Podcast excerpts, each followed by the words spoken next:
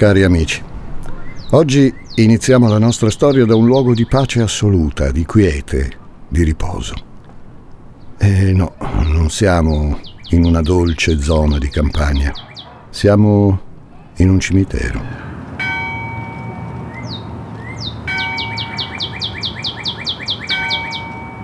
Nizza Monferrato, un borgo indubbiamente molto bello, in cui vi consiglio di fare una bella passeggiata magari esplorando anche i dintorni, le zone vitivinicole del Monferrato, gustando, perché no, un buon bicchiere di Barbera. La cittadina è patrimonio UNESCO, assieme a tutta la zona del Monferrato e delle Langhe. Come potete immaginare, però, non sono qui per darvi informazioni turistiche. Eh no. La nostra storia non inizia davanti a un calice di vino, bensì davanti al cimitero. Siamo nel 2017, in autunno, come si può capire dalle numerose foglie accumulate nel piazzale davanti all'ingresso, dove parcheggiano le persone che vengono a rendere omaggio ai loro cari estinti. In questa giornata di sole sono appena arrivate tre volanti della polizia. Dalla prima e dalla terza scendono due coppie di poliziotti. Si avvicinano a quella centrale, aprono la portiera dietro e fanno scendere il passeggero. Si tratta, evidentemente, di un detenuto. Lo si capisce facilmente dalle manette. Statura media, occhi azzurri, vispi, attenti. Felpa rossa, barba leggermente incolta, modi gentili. I poliziotti lo accompagnano dentro al cimitero. L'interazione è cordiale. Eccoli qui, davanti a una tomba spoglia, molto semplice, pochi fiori. Qui vi sono seppelliti, uno accanto all'altro, marito e moglie, insieme nella vita, nella buona e soprattutto nella cattiva sorte, insieme per l'eternità. Il detenuto fissa la tomba, inespressivo, per qualche minuto, lunghissimi minuti. I poliziotti intorno rispettano il momento di dolore e riflessione. Leggo per voi i nomi sulle lapidi. Anna Mazzaturo, la donna. Rocco Bilancia, l'uomo. Eh, alcuni avranno già capito. Davanti alla loro tomba, muto, ammanettato, pensieroso, c'è uno dei più spietati serial killer della storia italiana. Donato Bilancia. Sono Francesco Migliaccio, benvenuti a Demoni Urbani. Anche oggi vi porto una storia criminale ambientata in una città italiana, raccontata da una città italiana. Questa volta andremo a Genova, ma seguiremo una scia di sangue che percorre tutta la Liguria, da Levante a Ponente. Una scia di violenza lungo la quale conteremo ben 17 vittime. Gli ascoltabili presenta Demoni urbani, il lato oscuro della città.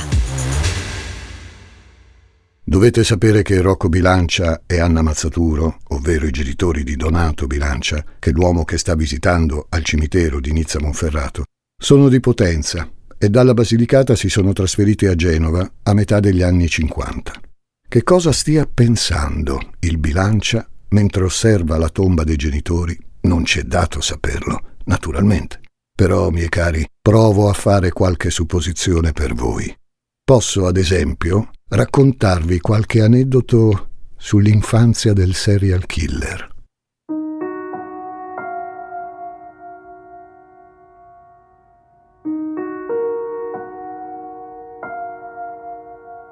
Enuresi è il termine medico per indicare un fenomeno di solito descritto come bagnare il letto, fare la pipì nel sonno, insomma, dopo l'età in cui si è acquisito il controllo. Donato Bilancia ne soffre da adolescente. Niente di terribile, niente di incurabile. Di incurabile c'è un'altra cosa, l'umiliazione. Ricordo che morivo di vergogna anche perché Nell'appartamento di fronte abitava Un signore con una o due figlie che avevano all'incirca la mia età. E questo per me era ancora più insopportabile. A volte mi svegliavo di notte perché mi accorgevo di avere fatto la pipì nel letto e cercavo di asciugarla con il calore del corpo, così che al mattino la mamma non procedesse all'esposizione esterna. Così scrive il bilancia dopo l'arresto allo psichiatra Vittorino Andreoli. Fa riferimento al modo singolare con cui i genitori trattavano questo suo sintomo. Il materasso bagnato veniva messo in bella mostra sul pianerottolo, così che i vicini potessero ammirarlo. A demolire ulteriormente l'autostima di Donato, già piuttosto provata, come potete immaginare, da quella pratica discutibile, ci sono anche i numerosi episodi che accadono durante le vacanze estive, trascorse ogni anno a Potenza, in casa di una sorella del padre. Un esempio? Bene. Al momento di andare a letto, il padre, con la scusa di aiutarlo a svestirsi, gli tirava giù le mutandine dinanzi alle tre cugine per mostrare loro il suo pene. Il suo pene poco sviluppato. In quel momento io mi attorcigliavo su me stesso, cadendo in ginocchio sul letto, morto di vergogna. Questo è stato, è stato l'evento che mi ha crocefisso per il resto della vita. Un'infanzia umiliata, ferita, lacerata, che nel periodo della scuola media inizia ad andare fuori controllo. Lo studio è totalmente trascurato. Donato, abbandonato a se stesso, frequenta cattive compagnie che lo spingono verso il furto. Attività appagante, c'è il brivido e anche guadagni facili.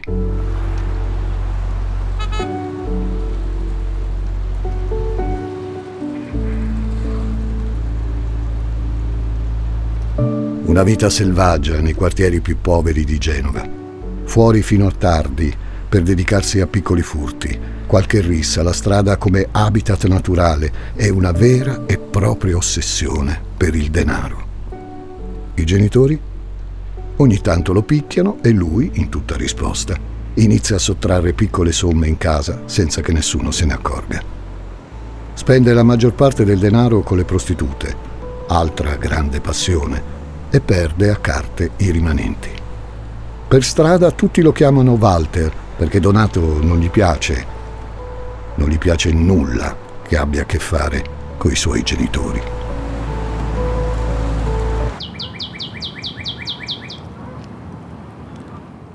Ma torniamo davanti alla tomba nel 2017.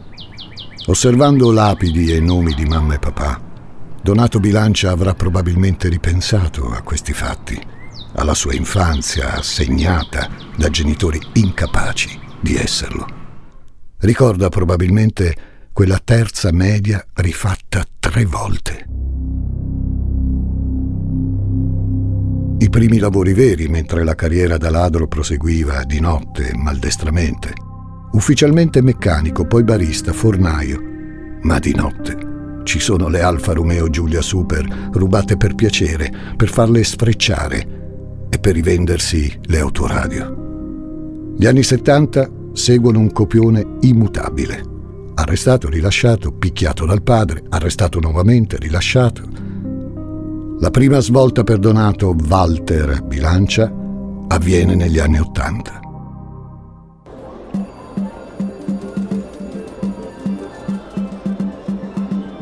Casino di Venezia, un sogno per Bilancia i tavoli da gioco, le belle donne, gli uomini eleganti, un'atmosfera che lo fa stare bene, da cui si sente attratto.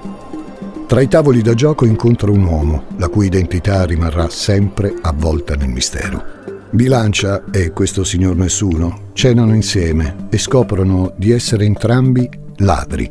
Ma mentre Bilancia è un ladruncolo, questo individuo senza nome è un professionista di alto livello diventerà semplicemente il maestro, gli insegnerà tutto sulle differenti serrature e su come aprirle, su come ottenere documenti falsi, su come riciclare soldi e beni rubati.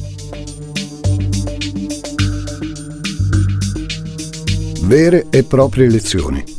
Due volte alla settimana bilancia varie ripetizioni di gangster.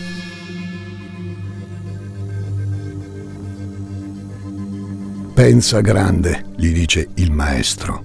Non solo Genova. Gira il mondo. E così Europa, America, Nord Africa. Bilancia non è istruito, ma molto intelligente. Inizia a parlare correntemente quattro lingue e stabilisce dei record che racconterà poi 12 minuti per aprire una cassaforte, un'ora per svaligiare una villa. Avete presente quei film chiamati heist movie, che raccontano di rapinatori ipertecnologici e scrupolosi? Il nostro sembra uscito da lì, implacabile e preciso. Non sbaglia un colpo, non c'è allarme che gli resista, porta che non possa aprire. Prima di ogni colpo compie una perlustrazione, come Diabolic dirà lui stesso. Le fibre ottiche sono il suo pane, le combinazioni delle casseforti poi il suo orgasmo cerebrale.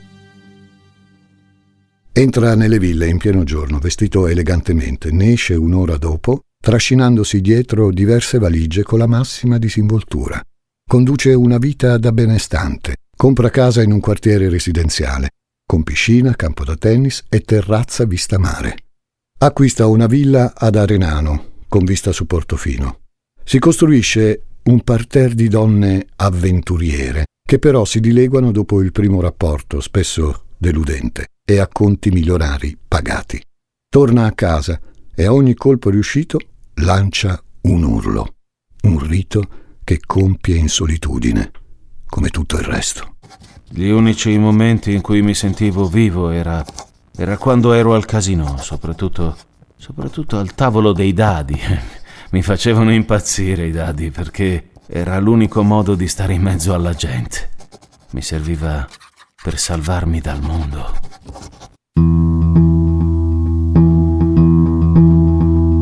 Il gioco come antidoto, come palliativo quel brivido, quella scarica di adrenalina in grado di anestetizzare la percezione del vuoto interiore, di riempire gli spazi. Si sente sicuro il nostro bilancia, si fida degli altri e di sé e quello che perde al tavolo, beh, lo può recuperare, triplicato, in un furto solo. Ricordiamoci, miei cari, che mentre vi racconto tutto questo, siamo davanti alla lapide dei genitori del nostro demone Provando a immaginare i suoi pensieri, non possiamo che andare a uno degli eventi centrali della sua vita, forse il vero spartiacque che lo spingerà verso la scia di sangue che lo ha reso tristemente famoso. È il 19 marzo 1987. Siamo a Pegli, quartiere popolare di Genova. Davanti a noi c'è un uomo, Michele Bilancia, fratello di Donato ha 37 anni. Sono le 14.38. Poche ore fa si è separato dalla moglie che ha chiesto l'affidamento del figlio Davide, 4 anni. Michele è un uomo sul punto di perdere tutto. Guarda dritto davanti a sé, ha in braccio il figlio Davide che dorme.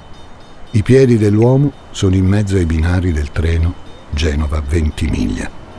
Treno che alle 14.39 arriva puntuale. Il fratello, ma soprattutto il nipote prediletto, unica creatura al mondo, dirà Bilancia, capace di dargli un po' di tregua, muoiono in modo tragico. Una ferita troppo profonda da riempire e troppo difficile da rimarginare, se non sprofondando nell'abisso della violenza.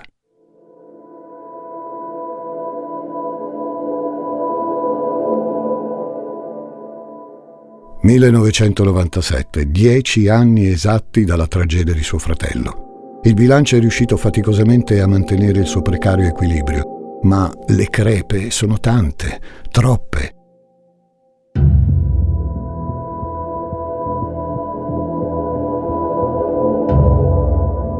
In una vita fatta di amicizie fasulle, spesso nell'alta società, che lo considera un parvenu, Donato ha un unico vero amico, Maurizio Parenti, gestore di una bisca clandestina.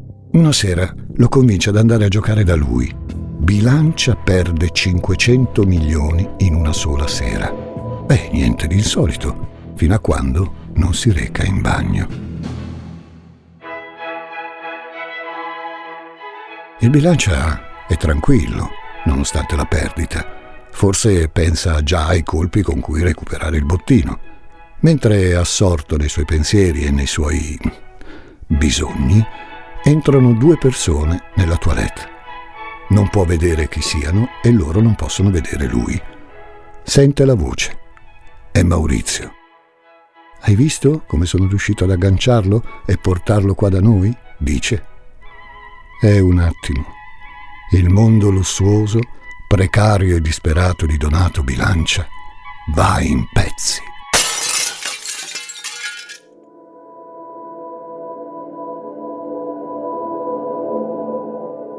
24 ottobre 1997, Genova. Donato Bilancia è andato a far visita all'amico traditore Maurizio Parenti. Ha con sé un banalissimo sacchetto di plastica bianco. Il contenuto è un po' meno banale. Un paio di guanti neri, un nastro adesivo, delle manette. Insieme entrano nel portone. La scusa per salire in casa sono degli orologi antichi che Donato, detto Walter, vorrebbe mostrargli. Entrano in casa ma appena la porta si chiude, lo scenario cambia.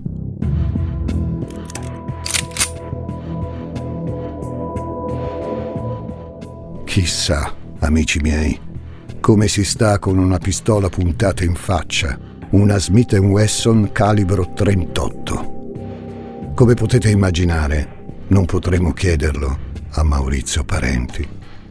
Il bilancia gli mette poi le manette ai polsi, lo imbavaglia con il nastro adesivo e gli parla con calma. Gli spiega che lui odia la violenza, ma ancora meno sopporta il tradimento dell'amicizia.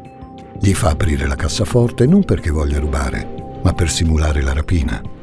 Maurizio osserva con gli occhi sgranati, silenziato dal grottesco bavaglio.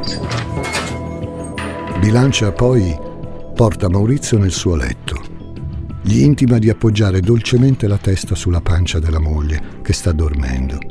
Rapidamente il killer appoggia su di loro una coperta e spara.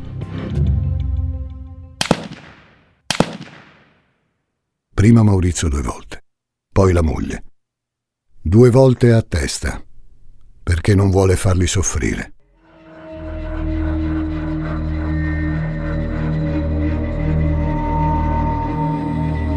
17 ottobre 1997, segnatevi questa data. Da quella sera, infatti, in soli sei mesi Donato Bilancia uccide 17 volte. 17. E sembra imprendibile.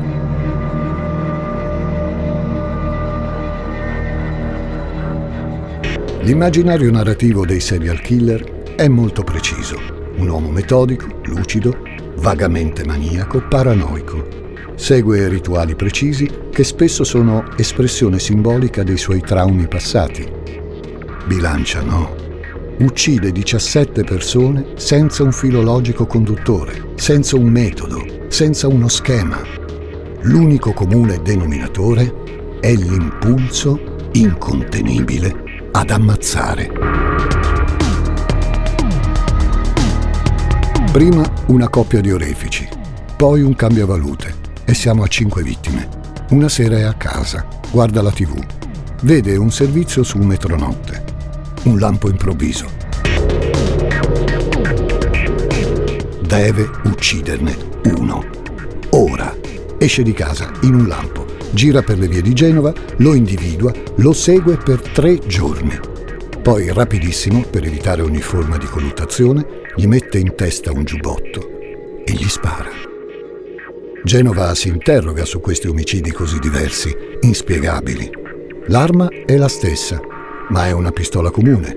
In più, amici di demoni urbani, il nostro bilancia non fa nulla per nascondersi.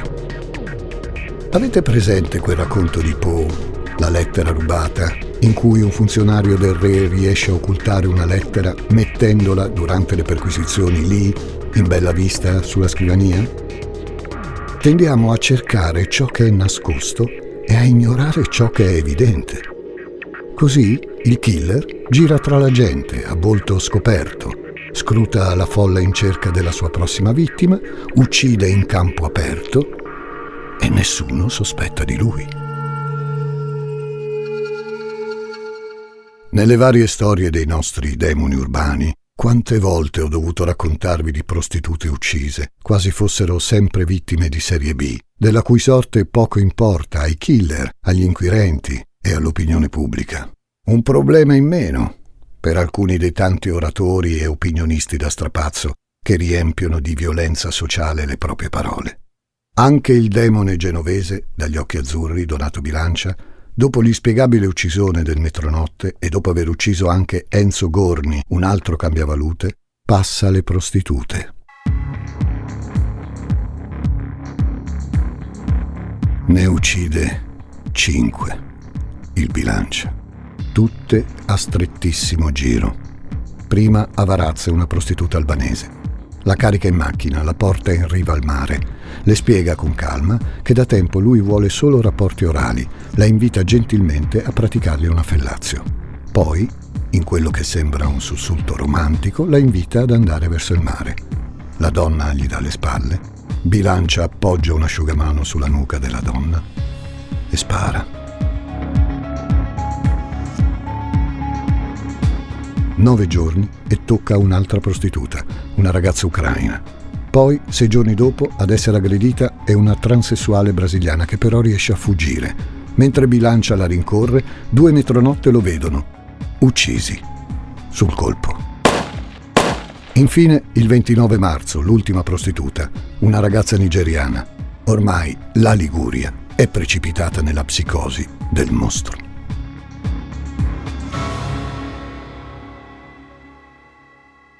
La transessuale Lorena, sfuggita alla sua furia omicidia, fornisce un identikit preciso e segnala la sua auto, una Mercedes nera.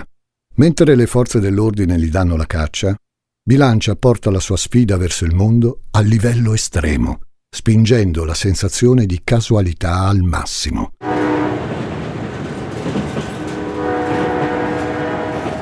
Un treno, come quello che ha portato via il fratello e l'amato nipote. Viene dalla Spezia ed è diretto a Venezia. È il giorno di Pasqua ed Elisabetta Zoppetti, infermiera, sta tornando a Milano. Nel tratto tra Serravalle e Tortona fa un gesto normalissimo. Si reca nel bagno del vagone con la sua borsetta. Improvvisamente, mentre la donna è in bagno, si spalanca la porta. Donato Bilancia, salito sul treno a Genova, ha aperto la porta, un gioco da ragazzi per uno scassinatore come lui. Le getta sul volto una giacca prima che abbia il tempo di gridare e poi spara due volte. Ecco. Pensate che Bilancia era convinto che il treno si sarebbe fermato a Tortona. Invece no. La fermata successiva è Voghera. Così il killer sta in bagno in compagnia del cadavere per una buona mezz'ora.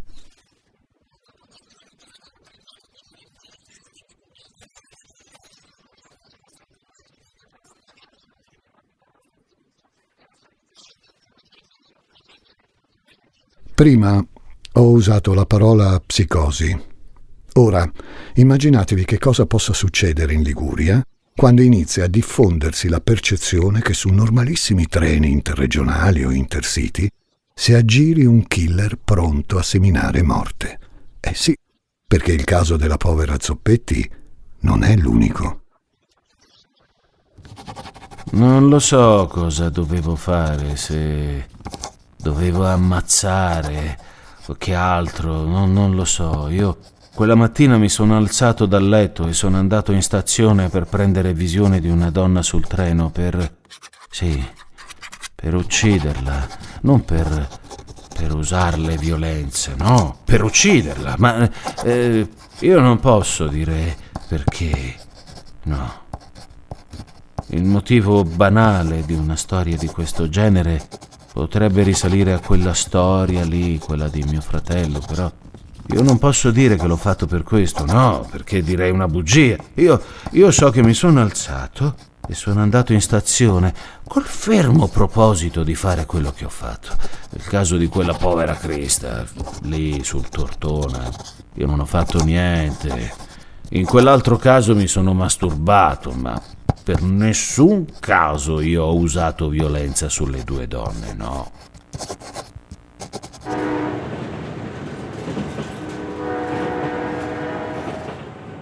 Quell'altro caso è quello di Maria Angela Rubino, 32 anni, di Ventimiglia. È una bellissima ragazza, che il 18 aprile sta viaggiando sul Genova Ventimiglia, lo stesso treno che aveva ucciso fratello e nipote di Bilancia. Bilancia è nel corridoio davanti alla toilette. Maria passa davanti a lui con la borsa. Entra nel bagno, chiude la porta. Qualche minuto dopo il bilancia entra con la stessa chiave dell'altra volta e spara subito alla testa della donna. Per quello che succede dopo, riportiamo le parole dello stesso bilancia agli inquirenti. Qui mi sono trattenuto un po' di più. Ho fatto un'operazione un po' particolare. Mi sono masturbato. Ci ho messo un secondo comunque. Poi quando quando è colato dalla mia mano, mi sono pulito sulla spalla di quella lì, su un maglioncino scuro, una cosa del genere che aveva addosso. Non lo so come mai mi sia venuto di farlo, non era, non era assolutamente nelle mie intenzioni prima. Ho sentito in quel momento, non lo so, forse, sì, forse un disprezzo per quella donna che che non avevo mai visto prima. Il disprezzo per le donne lo aveva portato a commettere un altro omicidio tra i due agguati sul treno, a un'altra prostituta, Cristina Valla, il 14 aprile. Il 21 aprile, l'ultimo omicidio.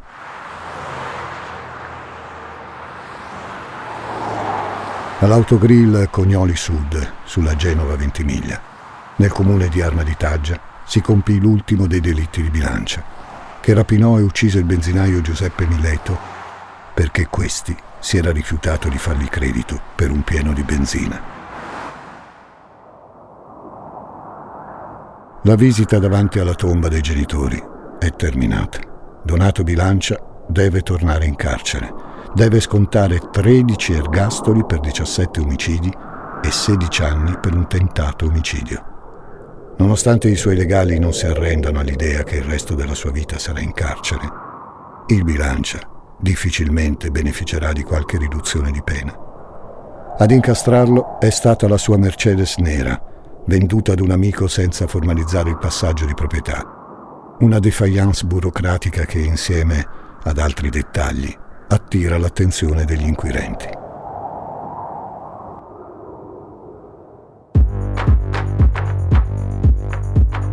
Donato Bilancia, accompagnato dai poliziotti, risale sull'auto.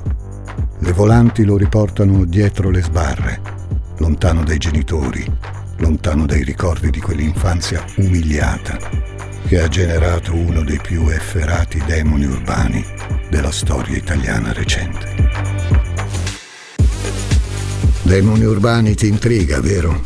Ti invito a conoscere anche le altre serie degli ascoltabili. Perché non ascolti ad esempio Scemi da un matrimonio? Cercala su Spotify o vai direttamente sugli ascoltabili.it. Accetta questo consiglio di Francesco Migliaccio.